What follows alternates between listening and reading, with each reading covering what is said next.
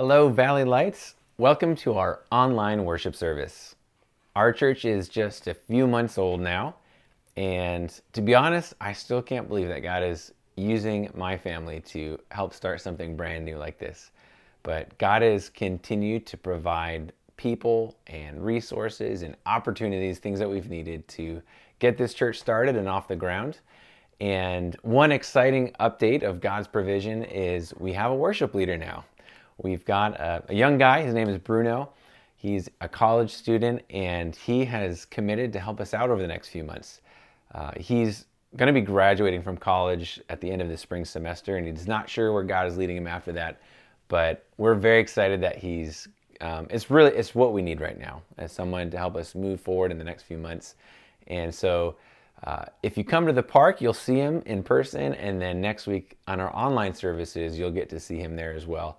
And it's uh, it's a great example of God providing, and God has been providing all along. Um, even where we meet in the park has been such a blessing. Uh, when we first started the church, I was anticipating, or well, the plans originally were to rent some indoor space, but with our current situation, we're outdoors. But it's provided opportunities to meet people that we never would have based on people walking by or driving by um, or just being more comfortable in an outdoor setting. Also, another provision is the online studio that I've been using the past few weeks to record the sermons, which I'm particularly grateful for because today I, we had to change plans and I'm recording here in my house and uh, you get to see me live in this setting. But uh, God just continues to provide all that we needed. And so we're, you know, we're a new church and we're excited as uh, people continue to join us. We'd love to have you join us in different ways. There's lots of ways to get involved. Um, on the connection card that our host mentioned, there's ways to let us know if, if you want info about joining, about attending any events online or in person, and even volunteering in different ways. So I'm excited to connect with you. And if I've never met you or, or, got a chance to say hello via phone or email, make sure you leave some contact info so I could follow up and just say thanks for joining us today. Last week, we kicked off a new message series called Relationships in Tension. Uh, you may have experienced tension and strain in some of your friendships, maybe in a marriage or in family relationships. And uh, tension is common to all of us. Um, so there's so many problems we encounter as we as we relate to people. If you want to check out that first message, you can find that online or on our podcast. You can listen to that. But we looked at the historical account of the very first family, and um, it, it looking at the story at the beginning of the Bible called Genesis, uh, we get to this we get this understanding of the brokenness of our hearts and how we start with a default problem of our hearts being in a pretty sad condition. Actually, SAD. Uh, we talked about how there's, uh, our hearts are selfish, we have arrogance in them, and there's a desire to damage when we don't get what we want. And that just sets off all kinds of problems. Um, we really have this hardwired reluctance to follow God and His commands and His ways. And things really do go better when we put Him at the center, when we put God at the center of our lives and um, as we interact with people, we keep referencing back to God. Uh, things really go better. But so often we allow God to shift out of the center and we put ourselves there or we put someone else in the center or some other thing in the center.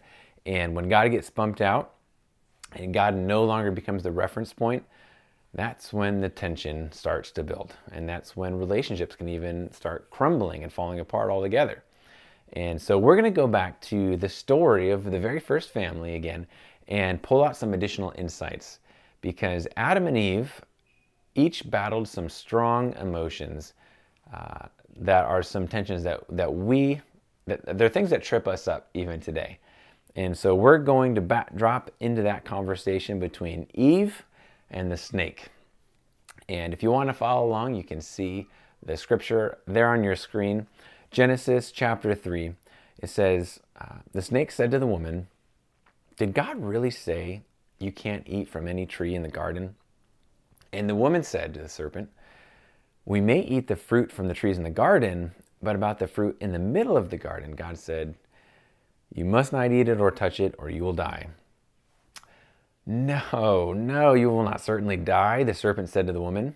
And really, this is Satan. This is um, our enemy who is embodied in a snake, and, he, and he's a liar. Satan is a deceiver, and he's using his go to tool, his primary tool. He aims to get us to question what God has said, and then he twists it. He twists the things that God has said. And uh, he says, in fact, God knows that when you eat it, and your eyes will be open, and you'll be like God, knowing good and evil. And so Satan is saying that essentially you're, you're down here and God is way up here.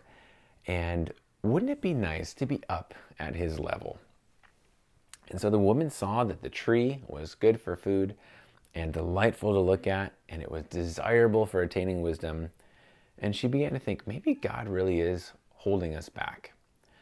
And she was afraid that if she trusted God and really leaned into what he said, she would miss out on what she wanted. And this, this is a thought we experience too. This is common. If I obey God, I might miss out on what I really want. This was the first instance of FOMO, the fear of missing out. Uh, the serpent tempted her with this idea that you, you, know you don't need to listen to God, and uh, he capitalized on her fear. She didn't want to lack anything, and so she wanted to take control of her own destiny. Genesis 3 6 says, she took some of the fruit and she ate, and then she gave some to her husband who was there too. Fear is a powerful emotion. If we allow it to lead us and to drive us, it can generate so much pain. Fear, according to the dictionary, is it's got a few different aspects and angles. It, it can be an unpleasant, often very strong emotion that is caused by um, an awareness of some danger that we may face. And, and even recently, we've observed how fear has stirred up in a lot of people's lives, whether through friends or through the media. Another angle of fear is an anxious concern, uh, a constant gnawing that we're, we're stewing on something and we can't relax. And it's hard to focus really on anything else. Um, fear is also something, it can be defined as a reason for alarm. Something could go wrong. So, somebody could get hurt, or something could break, or someone could break in. Um, so, we, so we live on high alert. And whatever it is that you might have a tendency to fear, maybe something different than what I fear, but either way, fear will drive us to make some actions. And one of the actions that we may do is, is we might make hasty decisions. Eve trusted a talking snake. So think about the lapse of judgment there. she believed the snake over God the one who created everything out of nothing.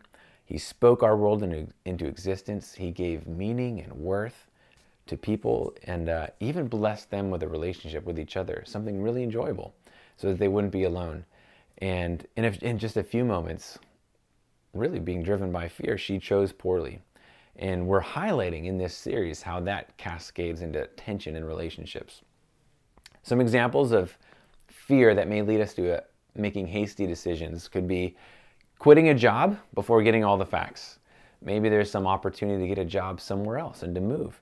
And uh, maybe we don't want to miss an opportunity. Sometimes people take a job without really counting the long term costs to, uh, or even a toll on them on their relationships. Um, another hasty decision could be pulling back from a relationship based out of fear. And this could happen certainly in a dating relationship. But it can happen in other kinds of relationships as well. Uh, maybe there's someone in your life that, that could offer some challenge and perspective. And we don't like being vulnerable. We don't like people knowing what's really inside or what's really going on with us. And um, maybe we know we, know we need other people for growth, but that's a, that can be a scary thing to do. Whenever we give in to fear, we stop trusting God, and ultimately means we start trusting ourselves believing that we have a better way. Another way that fear can drive us into a dangerous place is when we, it causes us to undermine legitimate authority. And the enemy in this story went around Adam, who was, you know, in that in that situation, the, the authority, and uh, the snake headed straight for Eve. And uh, as she was dialoguing with the snake, instead of checking in with Adam to find out what his thoughts were, get his input, she just starts imagining life as the serpent describes it. And she's imagining life without limits, a life where she can see it all, the, the desire to have her eyes opened and, and to be able to see into the future, perhaps. Um, she doesn't like not being able to see and not being able to control, and so she grabs for it. And this comes up sometimes when we think, man, I know better. I, I, I can figure this out on my own. We don't, we don't need anybody else's, we don't, we don't need God's help. And so she makes the first move, she takes the bait. Uh, in Genesis 3, it says, She took some of the fruit and ate it. She also gave some to her husband who was with her, and he ate it. And then the eyes of both of them were opened, which is something the snake did say would happen, but again, he twists the truth. And they knew they were naked. Immediately, they knew there, there was something wrong. Something bad had happened. And so they sewed fig leaves together and made coverings for themselves. One commentator on this part of the Bible, he describes the moment and he says, The results were anticlimactic. The promise of divine enlightenment was, it didn't come about. They both ate and saw, but they were spoiled by so doing. They were ill at ease with one another, and now there was mistrust and alienation. And they just became uncomfortable in their own skin. And up till this point, they weren't lacking anything. They were satisfied with their situation, um, but these fears led to a discontent that led them to sin and, and to really forfeit and give up the good things that they had. And they didn't realize it, but it started a legacy of ongoing tension in relationships. There's some fears that Eve wrestled with, and it may be easy for some women to relate to that, maybe, but we're not going to let Adam off the hook all that easily either. He plays a significant role in the mess. In fact, Adam was right there all along. He was standing next to Eve.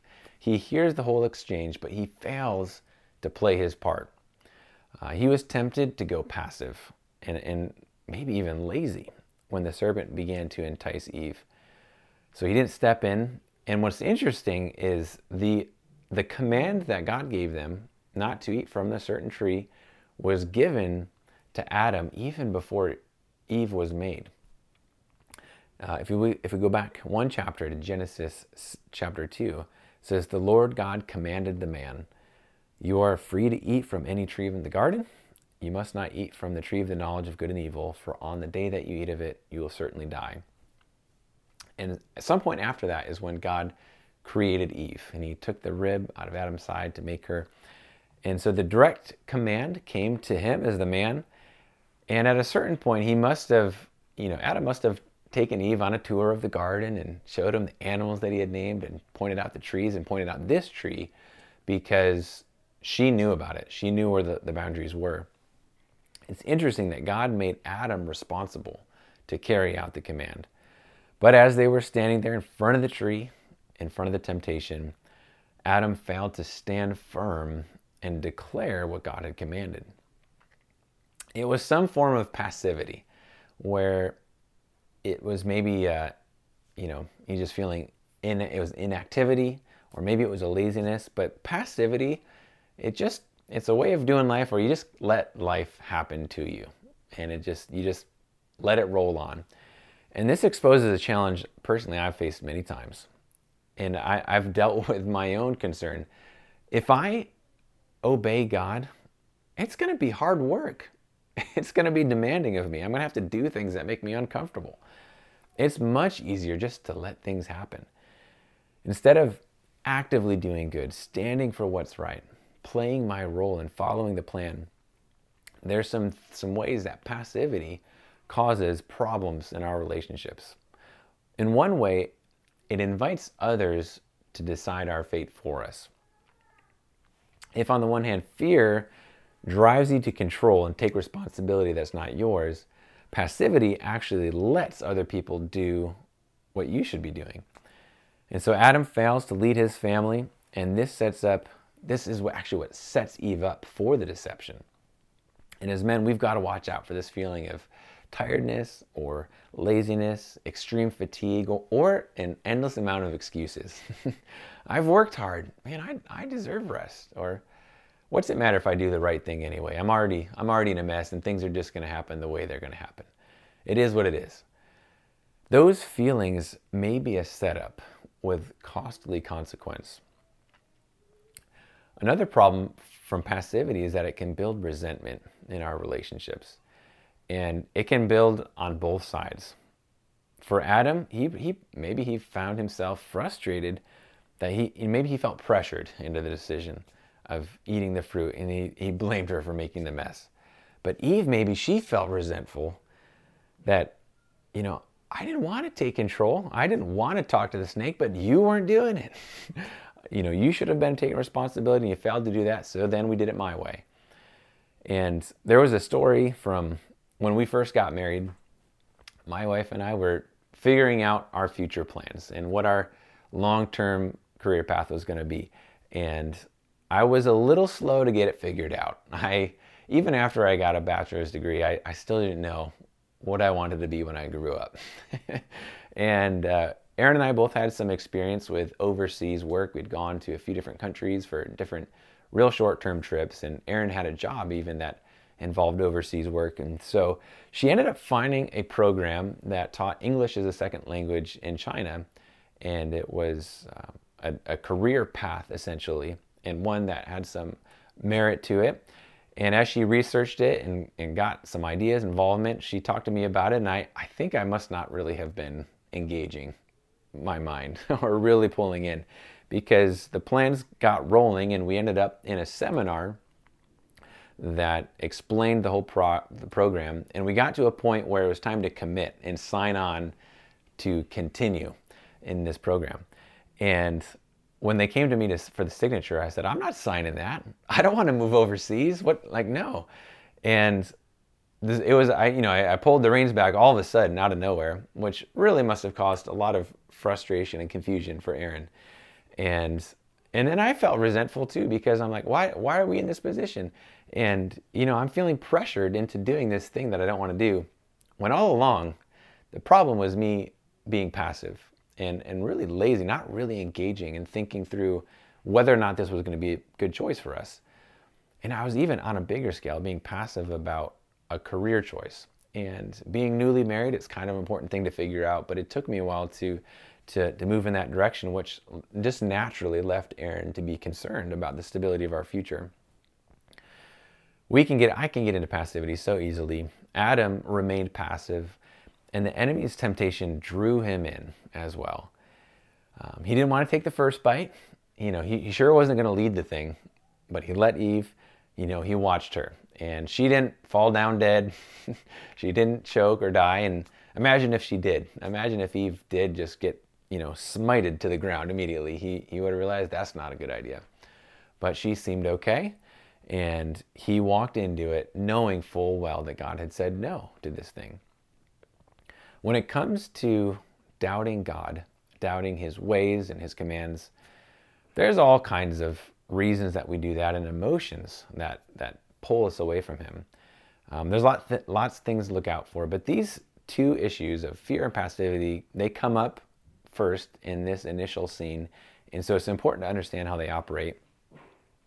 We're going to look for just a minute at a couple tension release steps when when fear or passivity is causing tension in our relationships and they it can really feed off each other one desiring for control one not wanting control and uh, just a tension there Here's some things we can do. First off, it, it helps to identify what's the strongest emotion that captures you. Is it fear or passivity? Or later we you know, read in the story of Adam and Eve's sons, um, anger and jealousy is a big one that really stews and stirs and causes a lot of problems there as well. What, what strong emotion pull you away from submitting to God? And what what's what's going on in your life when those emotions happen? Is it uh, is there you know some tiredness leading into that, or maybe you're getting hungry or hangry, or you're stressed at work that that that feeds into that. And then what comes next? It helps to identify what are the dominoes where um, where does the emotion come from and where does it lead me to? We often just go from tension point to tension point without ever really pausing to look for the patterns. And that's critical. And so a, a next step then would be to trace the, re, find a, a recent consequence. Uh, maybe a problem in a relationship or maybe a financial bind or some other uh, problem that erupts, and trace back to the emotion that got you there in the first place. Um, very often we, we, get into trouble and we're like, I don't, I don't know how I got here. I don't know why I did that. Um, and I, I really don't like doing this. I, I don't like debriefing the problem. Once, once I'm in attention, I want to get out of it as soon as possible. Um, but another practical step when you're feeling led around by your emotions is um, to rehearse God's acts of love and faithfulness. This really would have helped Adam if he would have remembered, you know, looking back in Genesis 2, it says, The Lord formed God, or the Lord God formed the man out of the dust from the ground and breathed the breath of life into his nostrils, and the man became a living being. And, and to say, man, it's, a, it's incredible that God made me, that with such careful attention to detail. Um, also, it says, The Lord God commanded the man, You are free to eat from any tree in the garden, um, except for that one. But there was tremendous openness and blessing. Uh, the Lord God made the rib that he had taken from the man into a woman and brought her to the man. God created an incredible relationship for them. Uh, he brought him someone to, to, so he wouldn't have to be lonely.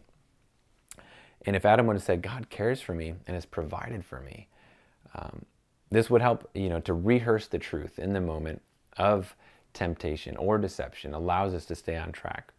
And so for me, I, I love rehearsing the question, you know, how has God come through for me recently?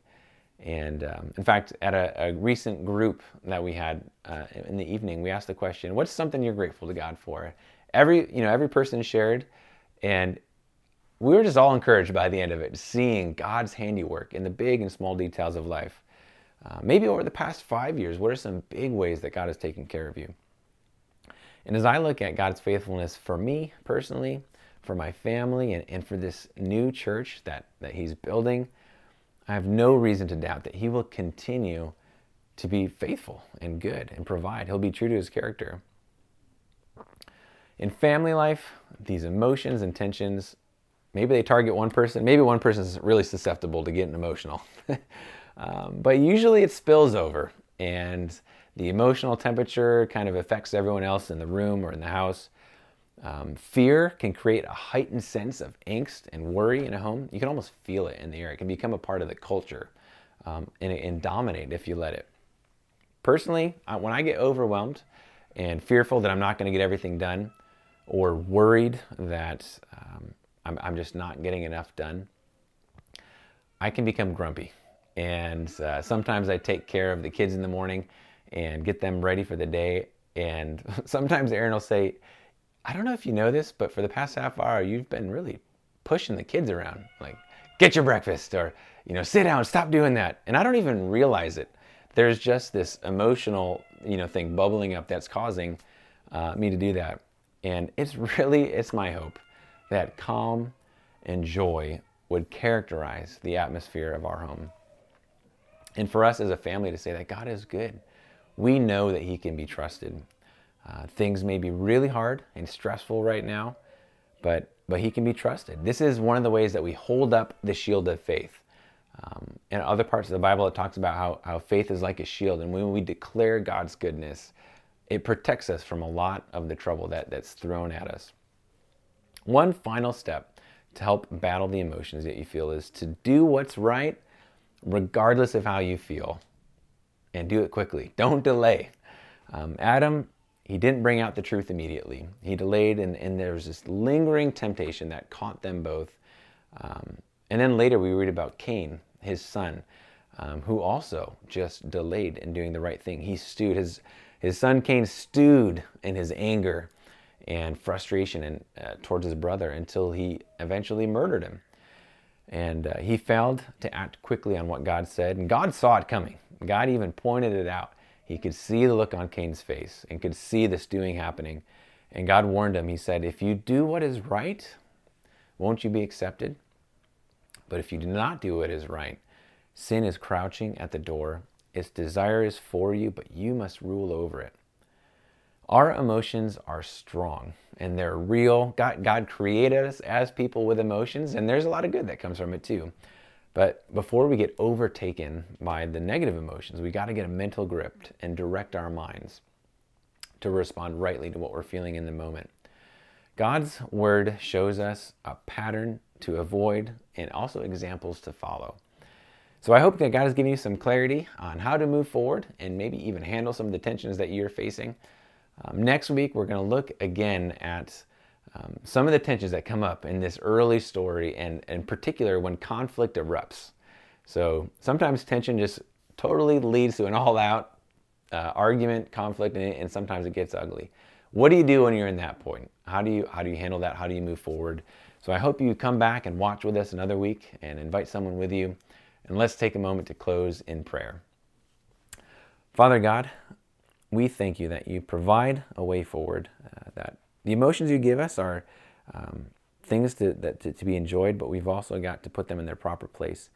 And really, when we submit to you and to your ways, we put you in the center of life. Um, that's when we're able to navigate the tensions successfully.